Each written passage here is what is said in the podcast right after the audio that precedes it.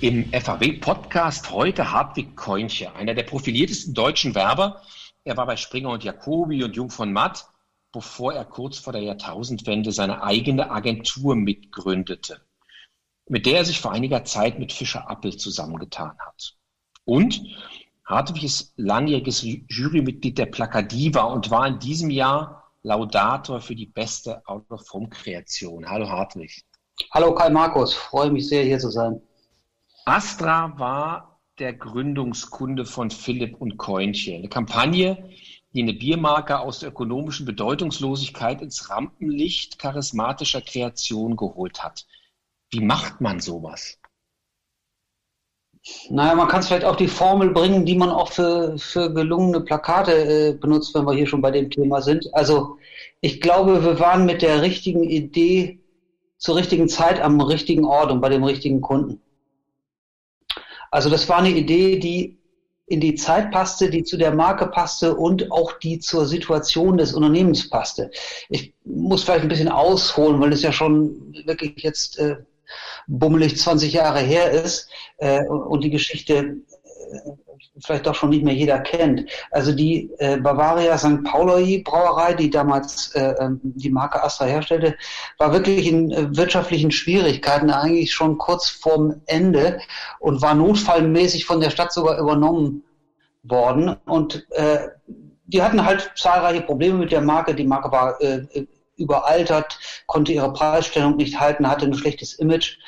Äh, und aus dieser Situation heraus haben die sich gesagt, wir haben jetzt nur einen Schuss und der muss sitzen.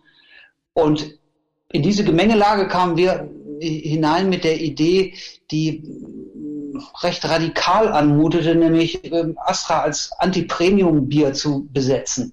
Und das haben wir eigentlich aus dem Gedanken heraus gemacht, dass wir dachten, ja, diese Marke, die mag von außen angestaubt und, und, und schäbig erstmal aussehen, aber eigentlich hat die doch einen tollen Kern. Genau diese, diese Glaubwürdigkeit auf der Straße, dieses Beheimatetsein äh, im Umfeld der Reeperbahn, dieses Coole, was das eigentlich hat, das müssen wir doch eigentlich nur mal wecken und äh, nach vorne stellen und alles andere weglassen und uns wirklich konsequent auf diese Position begeben. Und mit der Gewissheit und mit dieser Idee sind wir dann hingegangen und mit dem Claim Astra was dagegen, also dieses bewusst mhm. rebellische auch auf die Spitze getrieben, äh, haben wir das vorgeschlagen und da hat der Kunde dann gesagt, ja Mensch, das ist zwar scharf und äh, äh, provokant, aber es ist auch stark. Äh, und dafür hatten die ein Sensorium. Das waren eben wirklich gelernte Bierbrauer, die wissen schon einen guten Spruch zu schätzen. Und die waren gar nicht so, ich will mal sagen, marktforschungsgläubig, sondern, sondern die haben da eine Stärke drin gesehen und erkannt und die haben gesagt, darauf setzen wir äh, und der Mut wurde dann belohnt.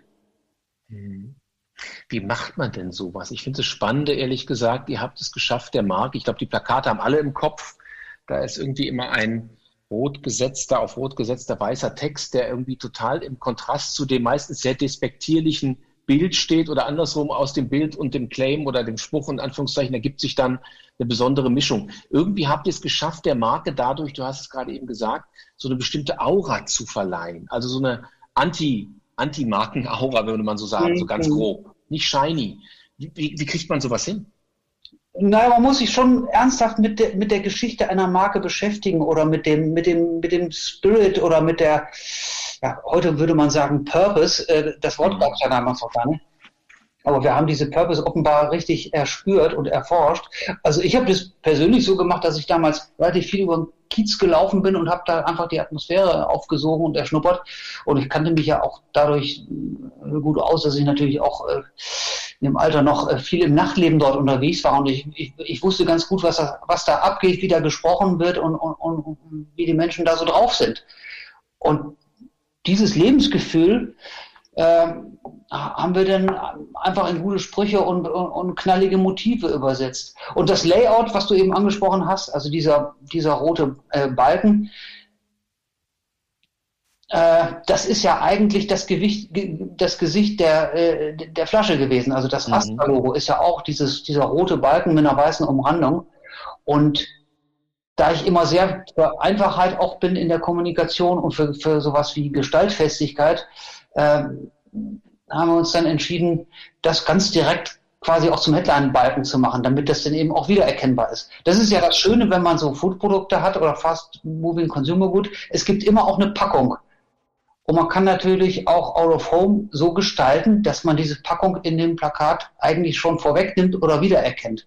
Darauf sollte man hinarbeiten, das Gesicht der Marke wirklich auch so äh, zu zeigen, dass es distinktiv erkennbar ist. Das bedeutet, man muss im Prinzip den Marken so eine übergeordnete Markenidee, aber auch so eine Markenlook in viel geben und der eigentlich über alle Kanäle hinweg kommunizieren. Jetzt bist du natürlich aus einer kreativen Brille oder kommst du aus einem kreativen Blickwinkel.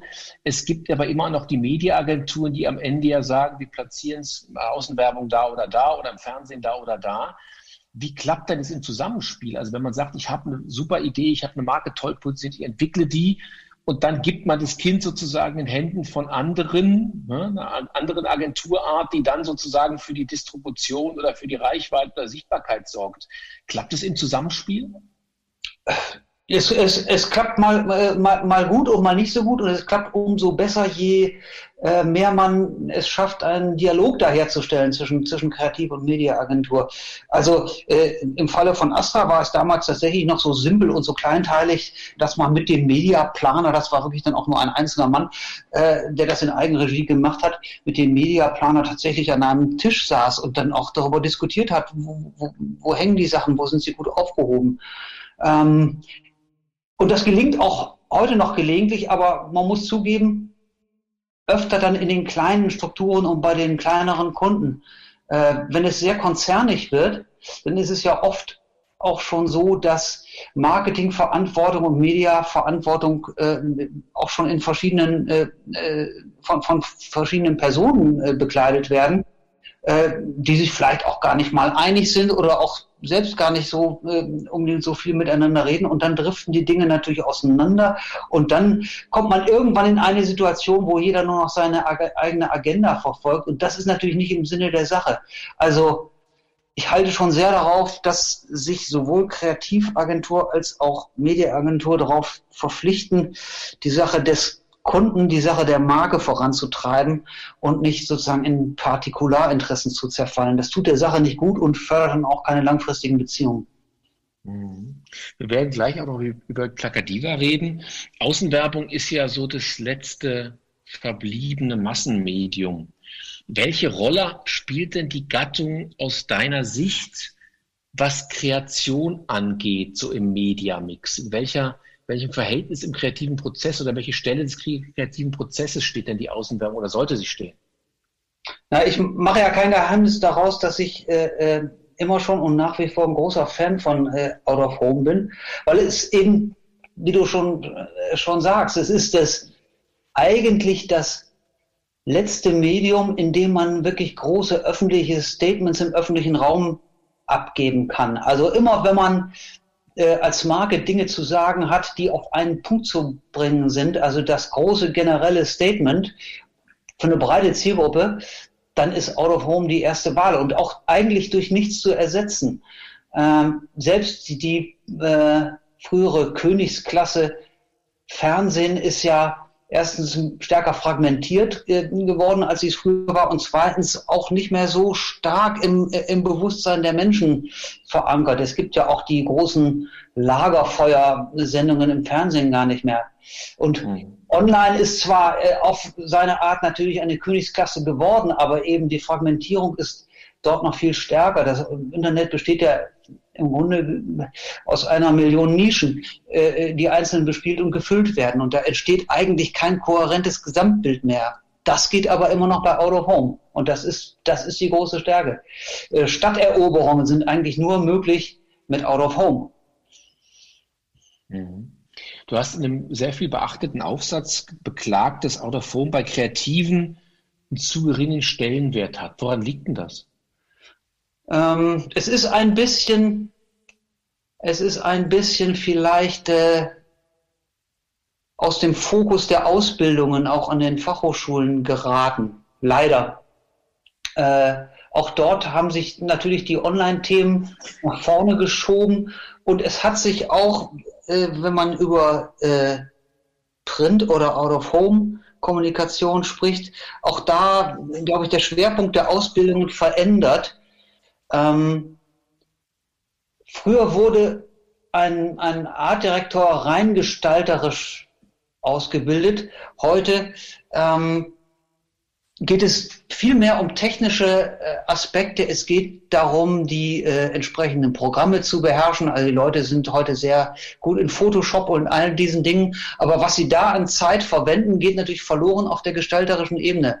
Also es wird nicht mehr so stark gelehrt, wie man äh, elegant eine Fläche aufteilt, wie man Akzente setzt, wie man wirklich genau mit Farben umgeht.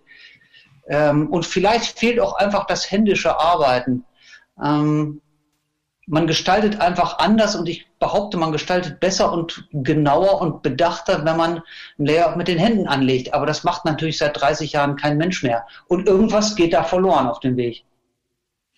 Sind denn die nachwachsenden Kreativen, die du schreibst, die so eine 1 zu 1 Kommunikation und die 198 Varianten von Ausspielungs-, Targeting, Spots und so weiter gelernt haben und mit der Muttermilch eingesogen haben, sind die überhaupt noch in der Lage, diese Idee so zu verdichten, dass sie auf dem Plakat oder im digitalen Spot auf den Punkt, wie du gerade gesagt hast, auf den Punkt kommt? Es, es fällt ihnen offenbar ein bisschen schwerer als früher. Sie können dafür andere Sachen sehr, sehr viel besser. Also die Nachwuchskreativen können zum Beispiel besser in äh, Customer Journeys denken. Sie können sicher auch besser äh, äh, Storytelling-Formate vielleicht denken oder überhaupt digitale Formate denken oder sich auch in die äh, immer neu entstehenden Social-Media-Kanäle leichter reindenken, sowas wie TikTok verstehen, sowas wie Snapchat verstehen. Aber dieses ganz einfache Verdichten äh, auf äh, drei bis fünf Worte und ein ganz schlagkräftiges Bild, das wird weniger gemacht und deswegen auch weniger gekonnt. Hm, die sind da, die, die Kreativen oder generell Agenturleute stehen natürlich auch unter einem immensen Zeitdruck und einem immensen Produktionsdruck. Kriegen denn die Leute überhaupt noch, die in Kreativagenturen arbeiten, die Kreativen überhaupt noch die Zeit, das Destillat ihrer Kreativität auf den Punkt zu bringen oder sind die letztendlich Erfüllungsgehilfen, wie du sagst, ihrer Programme und kriegen die Idee auch gar nicht mehr so runterdestilliert, wie es eigentlich sein sollte, gerade für eine gute Außenwerbung? Es ist nicht mehr, es ist nicht mehr genug Zeit da, das ist schon richtig. Also früher sagte man ja, ein gutes Layout dauert zwei Wochen. Diese zwei Wochen hat heute kein Mensch mehr. Man braucht auch keine zwei Wochen, um ein Layout technisch herzustellen. Das kann man in einer halben Stunde machen. Aber um es wirklich gut zu durchdenken und um, äh, sag mal, über die Feinheiten wirklich äh, nachzudenken und die auch wirken zu lassen und Dinge auszuprobieren, da bräuchte man eigentlich schon ähm, schon zwei Wochen. Also Zeit ist ein ganz wichtiger Faktor, wenn es um Qualität geht. Deswegen sind ja viele Artefakte, die ein paar hundert Jahre alt sind, so, so, so bestechend gut. Wenn man sich überlegt, ähm, sagen wir mal, japanische Grafik von vor drei, vierhundert Jahren oder, oder Schnitzkunst und all diese Sachen, da haben die Leute wirklich monatelang an irgendeiner kleinen Figur gearbeitet, äh, sich dann aber auch wirklich entsprechend genau überlegt und genau entschieden, wo jede einzelne Linie sitzen soll. Und, und die saß dann anschließend auch. Und die Ausbildungszeiten der Leute waren damals auch viel länger und sie waren weniger abgelenkt durch andere Tätigkeiten. Das schlägt sich durch. Aber da können wir nichts dran ändern. Da hat es auch keinen Sinn, äh, kulturpessimistisch äh, äh, ranzugehen und das jetzt endlos zu beklagen. Dafür sind ja andere Sachen dann mehr geworden. Es ist immer ein Tausch. Eine Kampagne, die auf den Punkt kommt, wurde dieses Jahr in der Plakadiva prämiert und zwar mit Gold. Eine Kampagne von McDonalds. Die hat gewonnen in den Kategorien beste Out-of-Home-Kreation und beste Out-of-Home-Strategie. Und die ist eigentlich ganz einfach für die, die es noch nicht gesehen haben. Das ist ein Plakat, das zeigt das Übergeben einer McDonalds-Tüte aus dem Blickwinkel des Takeaway-Abholers. So ganz grob gesagt. Ja. Was ist denn an der Kampagne so besonders? Ist die so preiswürdig, weil sie genau so auf den Punkt ist? Ja, man, äh, wie, du, wie du das beschreibst, man, und, wenn man die Kampagne nicht kennt, könnte man ja denken, na, was soll denn da jetzt dran äh, Besonderes sein? Da wird einem eine Tüte angereicht äh, aus dem Plakat heraus. Ähm, das Besondere ist aus meiner Sicht, dass man hier den genialen Trick geschafft hat, das Medium zur Message zu machen. Also das Bestechende ist, dass, das, dass der Rahmen des Plakats quasi gleich dem Rahmen des Ausgabefensters beim äh, McDrive ist. Also es entsteht der Effekt, dass einem aus dem Plakat gewissermaßen das Produkt angereicht wird. Es entsteht fast so eine Augentäuschung, so ein Trompe-l'œil. Äh, das Plakat wirkt dadurch fast dreidimensional. Und doch ist es eben ganz einfach, ganz simpel. Das Produkt steht im Zentrum. Äh, ich schaue da sofort hin. Es kommt mir quasi entgegen. Und dann sind die äh, Plakate natürlich auch noch zur richtigen Zeit mit der richtigen Botschaft ausgestattet. Die Mitarbeiterin, die mir die Tüte anreicht, trägt eine Maske und drunter steht eben McDrive gemeinsam sicher. Das war in den Hochzeiten der Pandemie genau die richtige Nachricht. Leute, ihr könnt ganz entspannt zum McDrive fahren. Da äh, bekommt ihr das Produkt auf eine sichere Art und wir sind dabei und machen einfach so weiter, ganz schlicht und ergreifend. Und, und, und das hat bestochen, das war zwingend, das war so einfach und so genial, wie ein gutes Plakat sein soll. Deswegen zu Recht Gold. Mhm. Du hast gerade eben angesprochen, es war eine besondere Zeit und glaube ich für uns alle war interessant, dass es auch super viele gute Einsendungen gab. Also man könnte ja immer sagen, die Kreativität lässt in so Krisenzeiten eher nach. Das war überhaupt nicht der Fall. Für dich als langjähriges Jurymitglied, Gibt es denn grundsätzlich in Krisenzeiten eine andere Herangehensweise als in, in Anführungszeichen normalen Zeiten, was so Kreation oder Preiswürdigkeit von Kreation angeht? Na, das kann man schon sagen. Also äh, die Corona-Zeit, wenn man die äh, als gesellschaftliche, als Ausdruck gesellschaftlicher Strömungen jetzt mal analysiert, kann man ja sagen, das war eine Zeit großer Ernsthaftigkeit und auch eine Zeit der Innerlichkeit.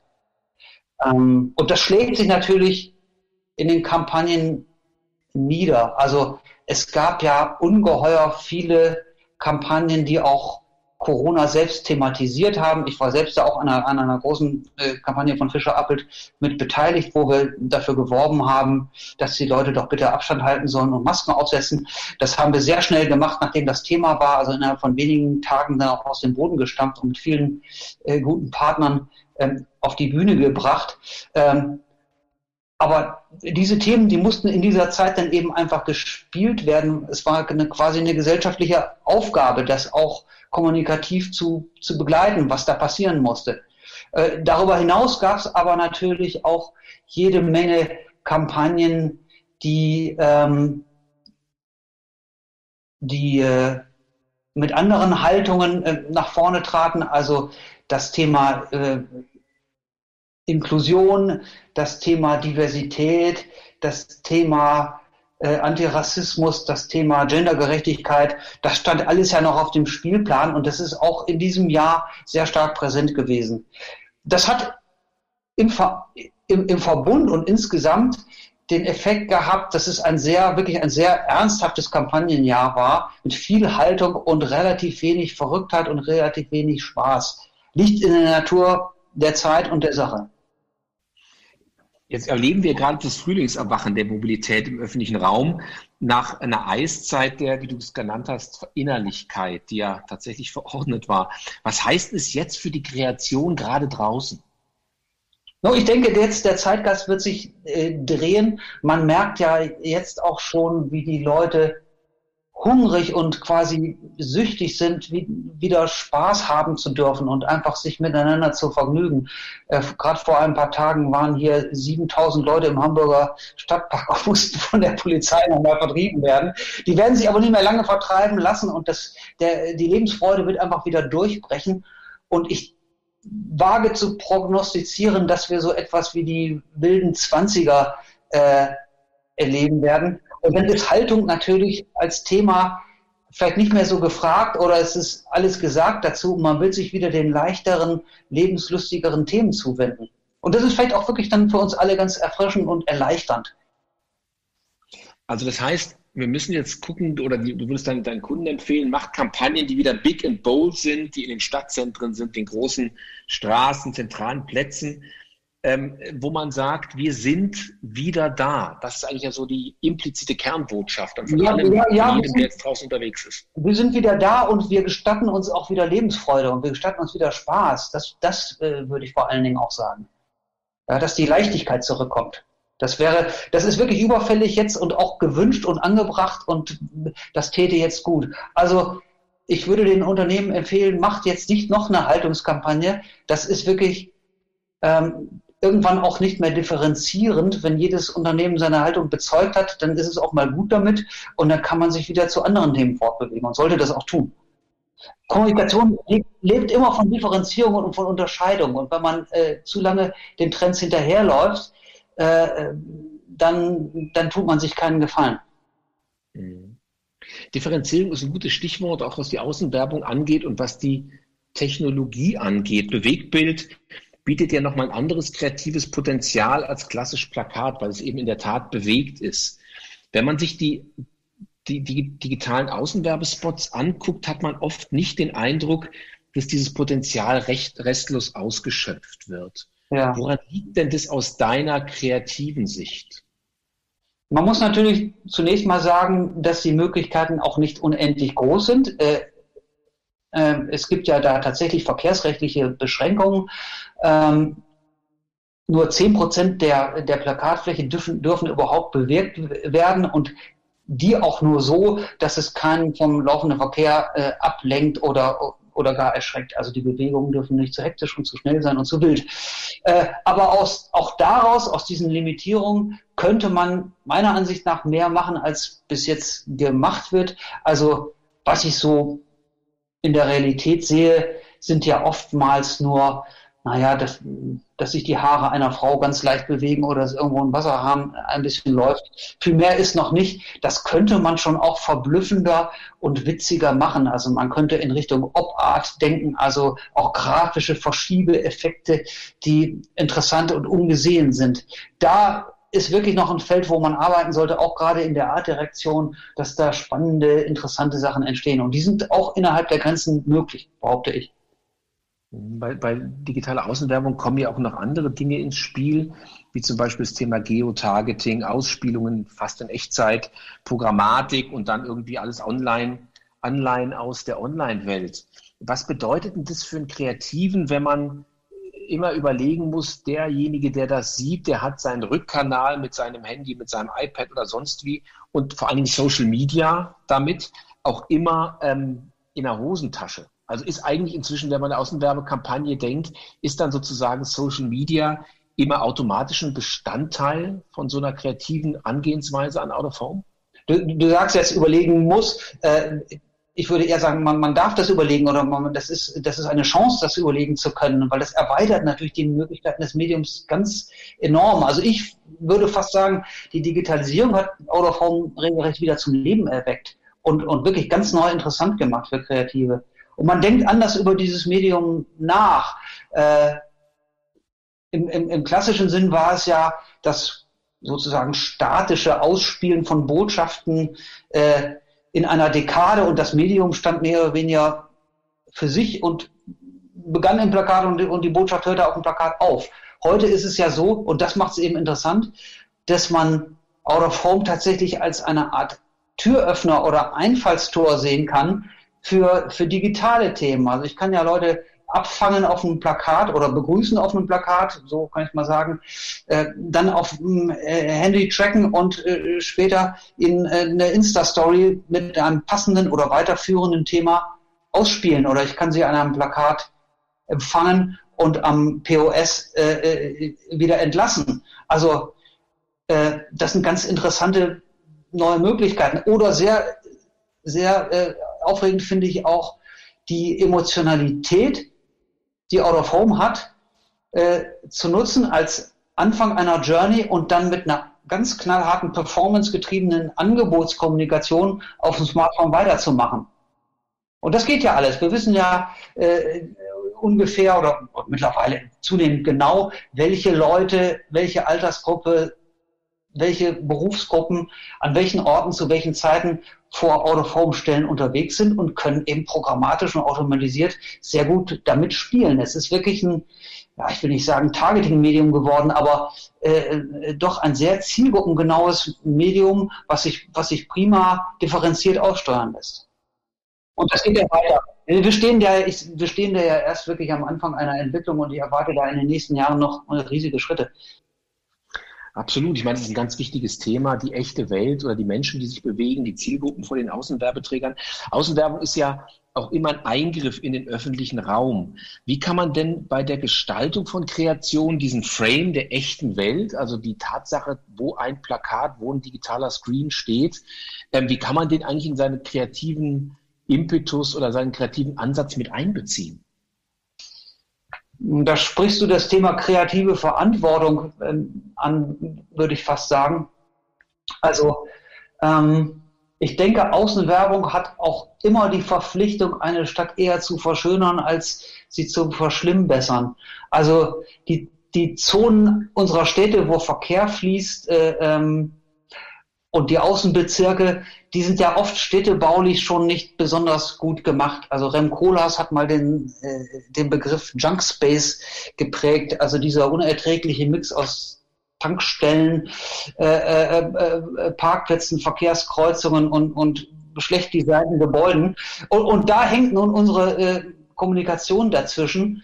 Äh, und da stellt sich die Frage, wie, was fange ich mit dieser Situation an? Ich würde immer sagen, es ist unsere Aufgabe, den Leuten da einen kleinen, ein paar Quadratmeter Schönheit auch zu schenken oder einen kleinen Schmunzler zu schenken oder irgendwas, was sie äh, aufmuntert und was die Welt da ein bisschen besser zu macht, besser macht, anstatt zur weiteren visuellen Umweltverschmutzung beizutragen. Das, das ist unsere Verpflichtung als Kreative und Unternehmen und als Agenturen und daran sollten wir arbeiten. Das heißt in der Tat, dass man das Thema ganzheitlicher denkt. Ich würde gerne nochmal zurückkommen zum Schluss auf das, was wir ganz am Anfang diskutiert haben, ähm, rund um Astra. Wenn man heute auf eure Website geht, dann schreibt ihr, dass Marken ähm, eine Mission haben müssen und für ihre Überzeugungen leben müssen. Das ist natürlich was, was ein sehr hehrer Anspruch ist, was aber natürlich eine Riesenkonsequenz auch hat für die Art der Kommunikation. Und dann habt ihr weitergeschrieben, erst die Bestimmung gibt der Marke ihre Aura. Also diese Haltung ist etwas, was die Marke im Kern ausmacht. Das hast du bei Astra beschrieben. Und am Ende auch deren Kommunikation. Wie würdest du sagen, ist das, was wir jetzt in der Nach-Corona-Zeit, du hast gesagt, nicht mehr so viel Ernsthaftigkeit, nicht mehr so viel Corona-bezogene Themen. Wie ist es denn generell mit der Marke halt, äh, mit der Haltung der Marke? Wenn sich Marken jetzt stärker positionieren, auch als wir sind Bestandteil und relevanter Teil der echten Welt? Naja, also es geht zunächst darum, überhaupt erstmal so etwas wie eine Erhaltung zu äh, entwickeln. Und da muss man manchmal auch äh, tief graben. Also es gibt viele Marken, die vielleicht von der Gründung her, äh, so vom Gründungsmythos, mal so etwas wie eine Haltung hatten, die aber in Vergessenheit äh, geraten ist und die, die, die müsste man dann erstmal wieder heben.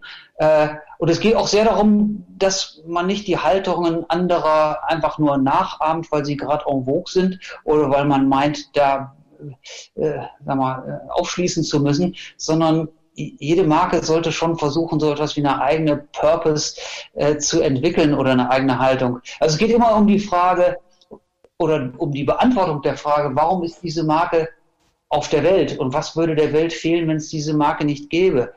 Und darauf sollte man natürlich eine gute Antwort haben. Äh, man kann diese Haltung nicht frei erfinden. Ähm, man muss sie eigentlich in dem, was da ist, entdecken und recherchieren und finden und dann wie jemand, der eine Skulptur herstellt, alles Unnötige wegschlagen und das Wesentliche betonen. Dann hat man einen guten Griff getan. Und das ist bei jeder Marke tatsächlich dann was anderes. Hehrer Anspruch, glaube ich, aber ich glaube, uns wird deutlich, auch gerade wenn wir uns mit dem Thema Kreation beschäftigen, wie wichtig das ist, immer so den Kern, die Essenz rauszuarbeiten. Vielen Dank, Hartwig. Das war Hartwig Keunche, einer der ja langjährigen Top-Kreativen heute im FAW-Podcast. Bis zum nächsten Mal. Vielen Dank. Super, vielen Dank. Danke, danke.